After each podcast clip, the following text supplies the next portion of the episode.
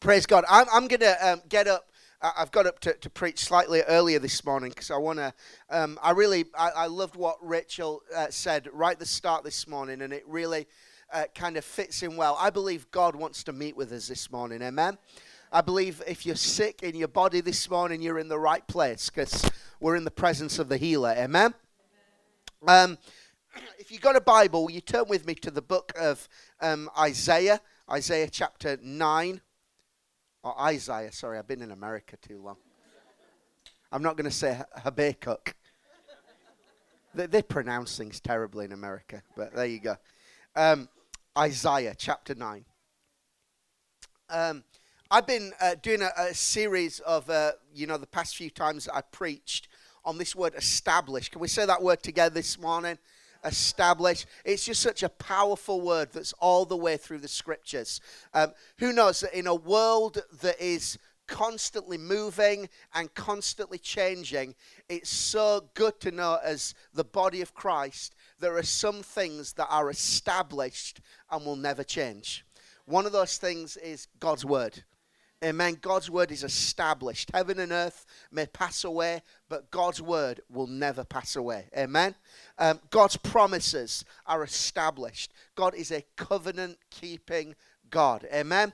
Um, who our God is and who Jesus is is established. Amen. Uh, the, the monarch may change, the prime minister may change. Uh, hopefully, this one will stick around for you know longer than a month, um, or maybe not, depending on what, what you feel. But but I know that our God is the same yesterday, today, and forever. Who He is will never ever change. Amen. And God's kingdom is established in heaven. Amen.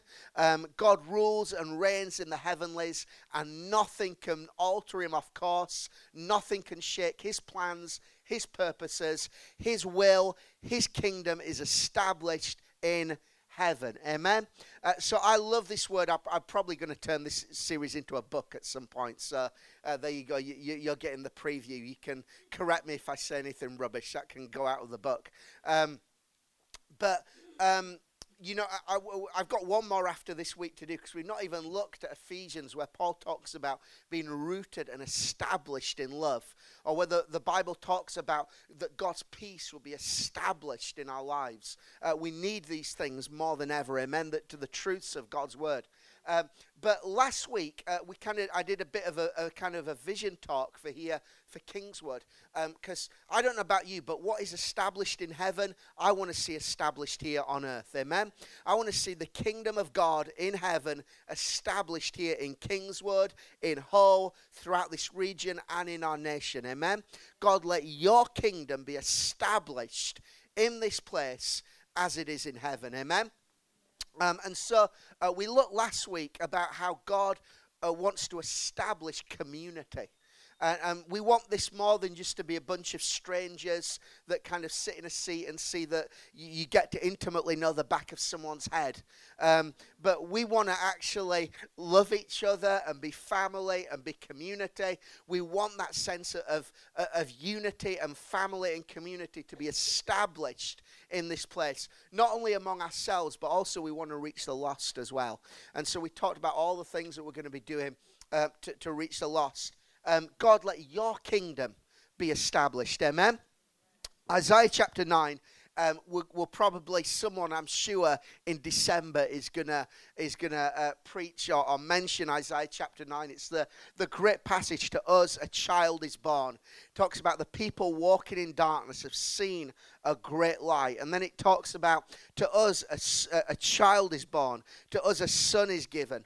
Uh, the government will be upon his shoulders. He will be called Wonderful Counselor, Mighty God, Everlasting Father, Prince of peace. Amen?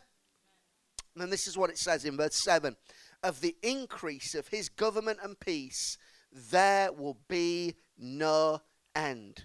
He will reign on David's throne and over his kingdom, establishing it and upholding it with justice and righteousness from that time on and forever. The zeal of the Lord Almighty will accomplish this. Amen. God here tells us speaking of Jesus and his kingdom, and it tells us there that Jesus' kingdom is an ever increasing kingdom. That God's kingdom, the kingdom of Jesus, is always increasing and it will be established here on earth. Do we believe that this morning?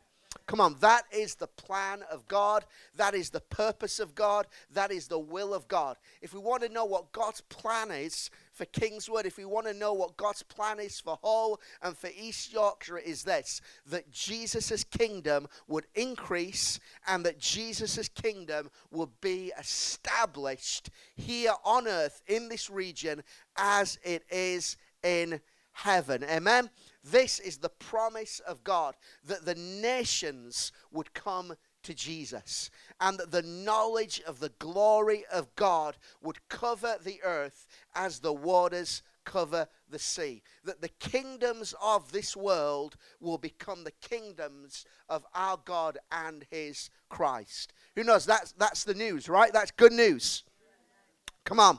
Good news. I don't know what your kind of theology is on the end times and all that kind of stuff. We can might differ on different things, but I do know this that Jesus' kingdom is advancing. That Jesus' kingdom will be established and that every knee will bow, that every tongue will confess that Jesus Christ is Lord. Come on.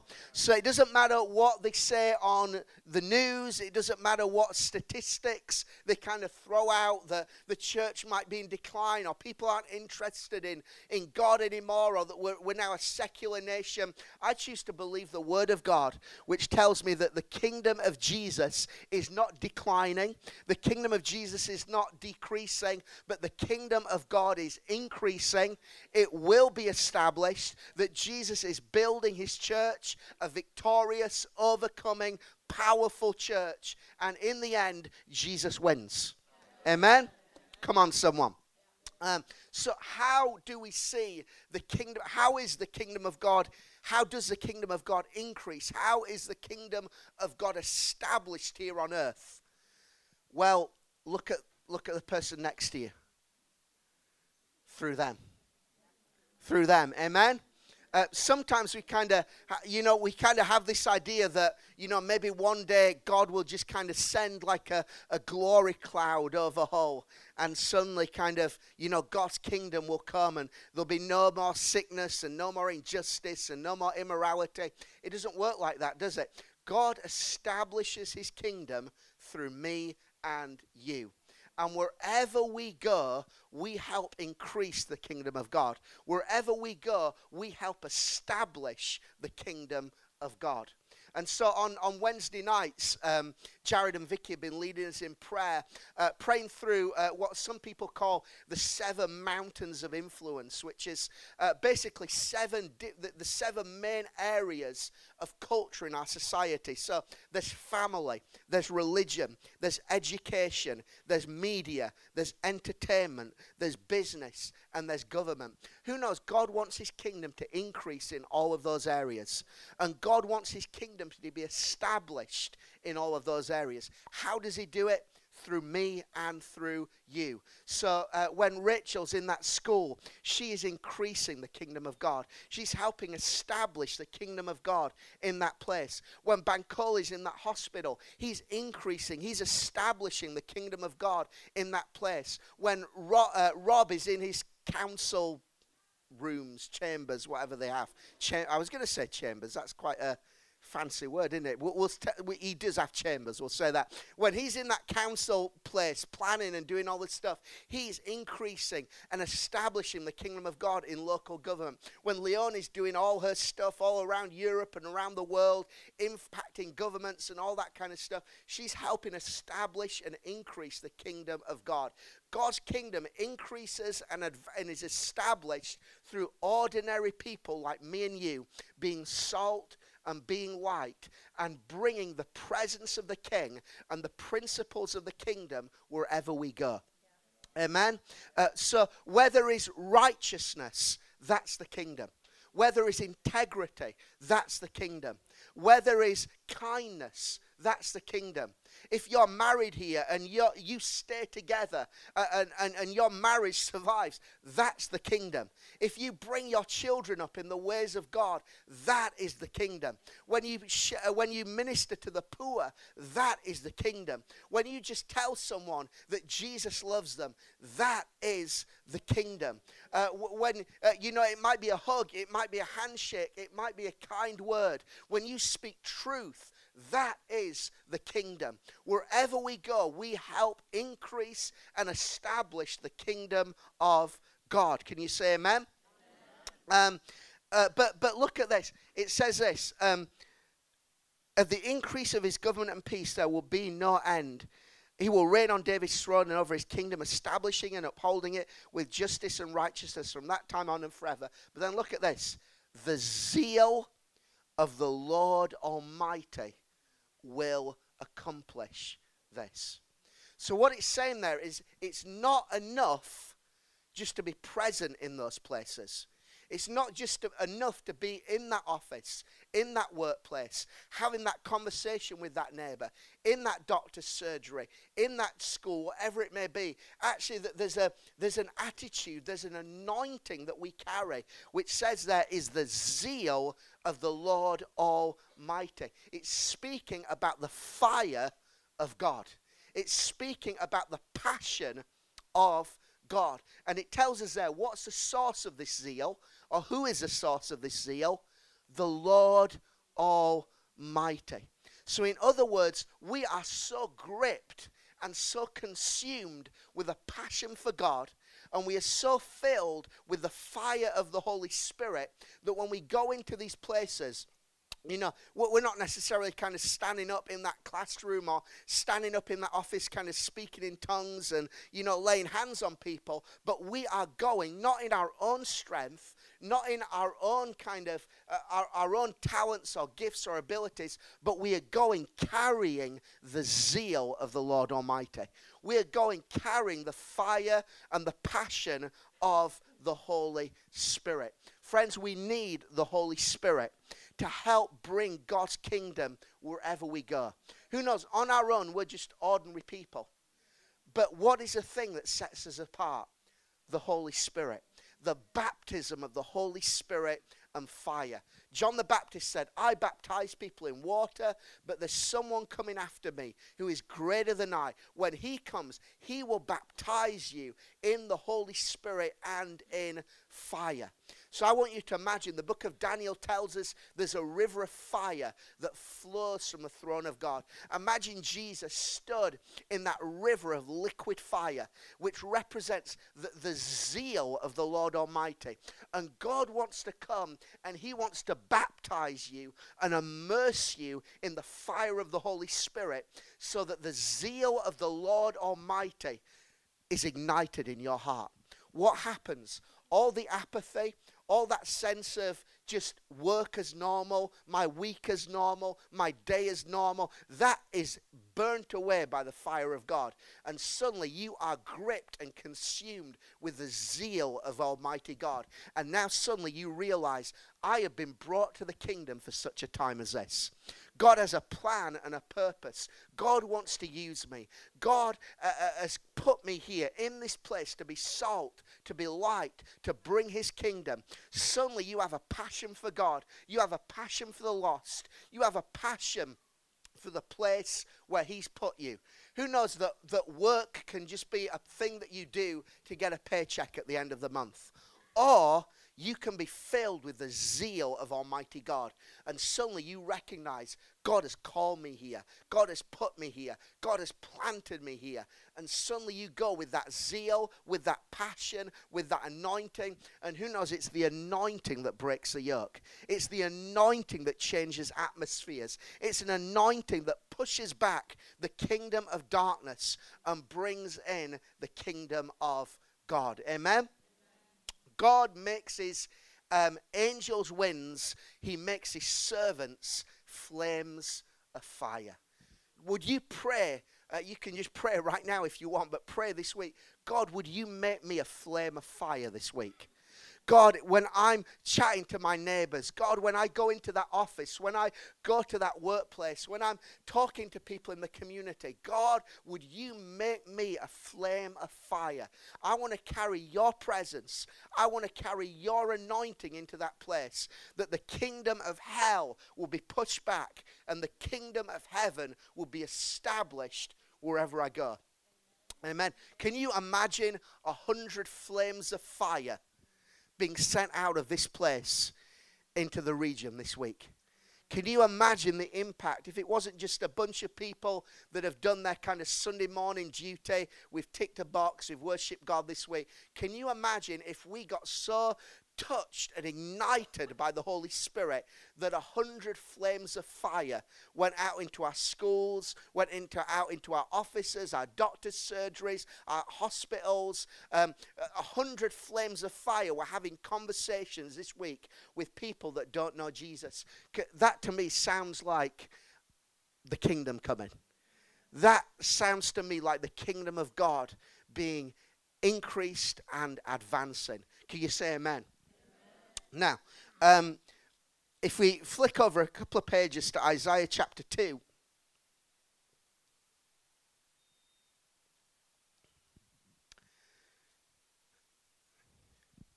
Now, think about these kind of seven mountains that we've been kind of looking at government and education and, uh, and all these kind of things. But look at this. This is a promise from God in Isaiah 2, verse 2. In the last days, the mountain of the Lord's temple will be established as chief among the mountains. It will be raised above the hills, and all nations will stream to it. Many people, peoples will come and say, Come, let us go up to the mountain of the Lord, to the house of the God of Jacob. He will teach us his ways, that we may walk in his paths. The law will go out from Zion and the word of the Lord from Jerusalem. Amen? So God wants his kingdom to be established in every area of culture and society. Amen? But nevertheless, there is we can't group the church of Jesus Christ in with just any other organization. Because the church is the body of Christ it's the bride of Christ. And it says here in Isaiah that in the last days, God's house, God's mountain, will be lifted up above every other mountain, and the nations will run to it. Amen? I believe that, in, that, that we're going to live in a day, and I believe, you know, people that are sat here, we, we, will, we will see this, that there will come a day when the church of Jesus will be lifted up to a place where it is exalted above every other mountain, and people will run to the house of God because they know that they can only find what they need in the house of God, and they can't find it in any other area of society. Amen? You know, uh, uh, you know, can you imagine, you know, and in fact, it doesn't take much imagination, you know, for people to say, you know what, you, we can't trust the government, we can't rely on the government, but we know that the answers to our needs are found in the house of God. The answer to our economic need is found in the house of God. The answer to my marriage being in trouble is in the house of God. The, the answer to this depression is not found in counseling, but it's found in the house of God. You know what? Uh, you know, m- my kids are in such a mess, and the school, the teachers don't have the answer, but I'm going to come to the house of God because I know that in that place that they've got the answer. Can you imagine? You know, uh, uh, and this has happened in revivals before when the local hospitals have actually brought the sick to church because they thought, you know what, actually, the church has a better success rate of treating that incurable cancer, of dealing with that situation than the world does. You know, can you imagine living in that day when the house of God is lifted up above every other mountain? Um, government doesn't know what to do. The NHS, as much as we love them, doesn't always have the answers. Our teachers, as much as we love them, don't always have the solutions. But in the house of God, it says the word of God will go out from that place. Uh, you know, we want to pray that here on Kingswood, this place, people will know you come to this place, the Word of God is in this place. The answer to my marriage, the answer to my uh, financial needs, the answer to, to my brokenness, the answer to my kids, it's found in this place. I think, was it Leonie? Did you talk about being those first responders? Um, you know, that people run into the house of God because they know the Word of God and the presence of God is here in this place. Amen? Um, so, so following on from that, just in Ezekiel chapter 37, uh, this is the, the, the, obviously the famous chapter whenever anyone turns to Ezekiel 37, it's the, the valley of dry bones. But, uh, but going on from that, in verse 26 to 28, let the, this just kind of really uh, grip in your heart this morning. It says, um, God says, I will make a covenant of peace with them. It will be an ever, everlasting covenant. I will establish them and increase their numbers, and I will put my sanctuary among them forever. My dwelling place will be with them. I will be their God, and they will be my people. Then the nations will know that I, the Lord, make Israel holy, and that my, when my sanctuary is among them forever. Amen. This is the desire and the longing in my heart that God would dwell among us. That the presence of God would be established in our midst. God says there will be a day when I will establish my sanctuary among my people, and I will dwell in the presence of my people. Does anyone else? Does anyone else get their heart stirred by that? Does anyone else moved by that and long for that? If you are, you're in the right place. You know, I love what you know. Rachel was talking right at the beginning. You know, as a people, as a church, we love the presence of God. And I know we've experienced times of refreshing, times when God has moved among us. I believe, God, we want it to go even deeper. God, we want not just a season, not just kind of a few weeks where we have great services, but God, would your dwelling place be among us? God, would you establish your sanctuary among us? And it says there in the last verse, then the nations will know that I, the Lord, will make Israel holy. When my sanctuary is among them forever. How will the world know? How will the world come? How will the world world turn when God establishes a dwelling place among his people? Amen?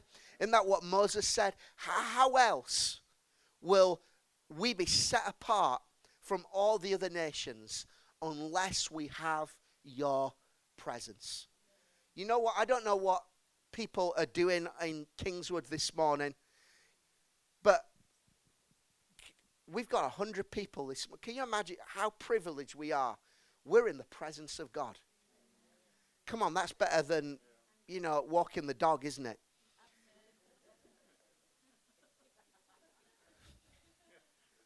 we get to be in the presence of Almighty God. God, thank you, Jesus, that we can be in your presence. And it's this presence that sets us apart. It's in this presence that people can be healed. It's in this presence that lives can be transformed. God, establish your dwelling place in our midst. Uh, the Apostle Paul talks about this in one of his letters where he says, Imagine an unbeliever comes in and everyone's prophesying and the, and the Holy Spirit's moving and the gifts are in operation. He says that that sinner you know, they can't, they won't run away thinking you're a bunch of weirdos. He said they'll fall on their faces and say, God is among you. And that's what we want more than anything else. Amen. We talked last week about, you know, was uh, relaunching uh, Little Angels in a couple of weeks. um, we're looking at doing uh, kind of coffee mornings and youth work and opening this up to the community. There's going to be all kinds of activities that go on seven days a week in this place. But it, we can be so tempted to just be a house of activity and, and kind of think we're doing a good job because we're doing all this stuff that we forget the most important thing is that we're a house of glory, that we're a house of presence. Because without the presence of God, you know, not, you know, nothing else will matter. And I know that some of you, you might only come into this building on a Sunday, um, but can you just pray that this place will be so saturated with the presence of God? There could be, you know, a 50th birthday party on Saturday night, and they just walk in, and there's something different in this place. You know, there, there could be a, you know, a, a, you know, a Slimming World group on a Wednesday morning or whatever. But they walk into this place. There's something different in this place because the presence of God is here. Uh, Jesus is the one who walks among the lampstands. Amen. Being the church. We want Jesus to walk among us. Amen. Jesus said, Where two or three gather together, I'm in the midst. Amen. Not, no offense to those at the back, not on the back, not out in the car park, not in a corner. I'll be right in the middle. I'll be right in the center. You know, when I was in America a couple of weeks ago, um, uh, everyone wanted to know, um, you know, oh, what's it been like with the Queen dying? Um, so, um, I said, well, it's very sad, and you know, we all mourned and all that kind of thing. And uh, and they said, um, well, what's the new king like? Uh, so I said, well, it seems to be okay as far as I know. And then they said, well, well, what difference has it made? And I kind of thought and paused for a moment, and I was like, well, it hadn't. Really, you know, it's, you know, what time King Charles woke up this morning, what he had for his breakfast, you know, what he's wearing today, where he's going today, who knows? It makes no difference to my life whatsoever. Makes no difference to my family, my children whatsoever. But when the King of Kings moves, when he's at work, it changes everything. A natural king, he can go about his business, and you know, certainly in our, our 21st century, makes no difference whatsoever. But when King Jesus moves, everything changes. When King Jesus is in the midst of our church, in the midst of our homes, in the midst of our families, everything changes. Um, we want to pray, Jesus, would you be in the midst? Jesus, would you be in the center? Amen. Just want to look um, quickly just at one passage of it's in the New Testament in John John chapter 20. I was kind of praying, God, what would it look like for Jesus to turn up? What would it look like for Jesus to be in the midst? And, you know, there's so many, obviously, stories, but we could have been here all day. But I just wanted to touch on this one because this is the, the resurrected Jesus in John chapter 20. It says in verse 9 On the evening of that first day of the week, when the disciples were together with the doors locked for fear of the Jews, Jesus came and stood among them and said, Peace be with you. After he said this, he showed them his hands and side. The disciples were overjoyed when they saw the Lord. Again, Jesus said, Peace be with you. As the Father has sent me, I am sending you. And with that, he breathed on them and said, Receive the Holy Spirit. If you forgive anyone his sins, they are forgiven.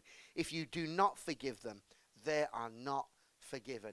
Jesus, the resurrected, glorified Jesus, appears to them in their midst. In fact, we sung it the very first song, didn't we? Open the eyes of my heart, Lord. We want to see you. Because who knows? He's here. Amen.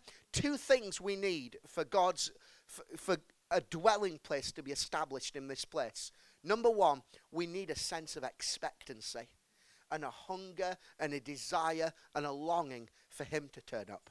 Amen? Every time we gather, it should be we're here to gather with Him with the Lord. He's the reason that we gather. Amen? But the second thing is an awareness because He is in our midst. Remember Jacob? The Lord was in this place. I wasn't even aware of it. Amen? Um, Paul says, whenever anyone turns to the Lord, the veil's removed. There they are, face to face. Sometimes we can be looking at all kinds of different things. Our focus can be all wrong. But when we look at Jesus, the veil's removed and we find that we are in the presence and the glory of Almighty God. Amen. What happens here when Jesus turns up? Well, it says that those locked doors, there were no barrier to Jesus. They'd locked the doors, but Jesus just walked right through. Who knows that he is a miracle worker? When Jesus turned up, miracles take place. Sick bodies are healed. The captives are set free. There is freedom in His presence. There is healing in His presence. There are miracles in His presence. God, let this place be a house of miracles, a house where impossible things take place, where you make a way where there seems to be no way. Then He spoke to them peace.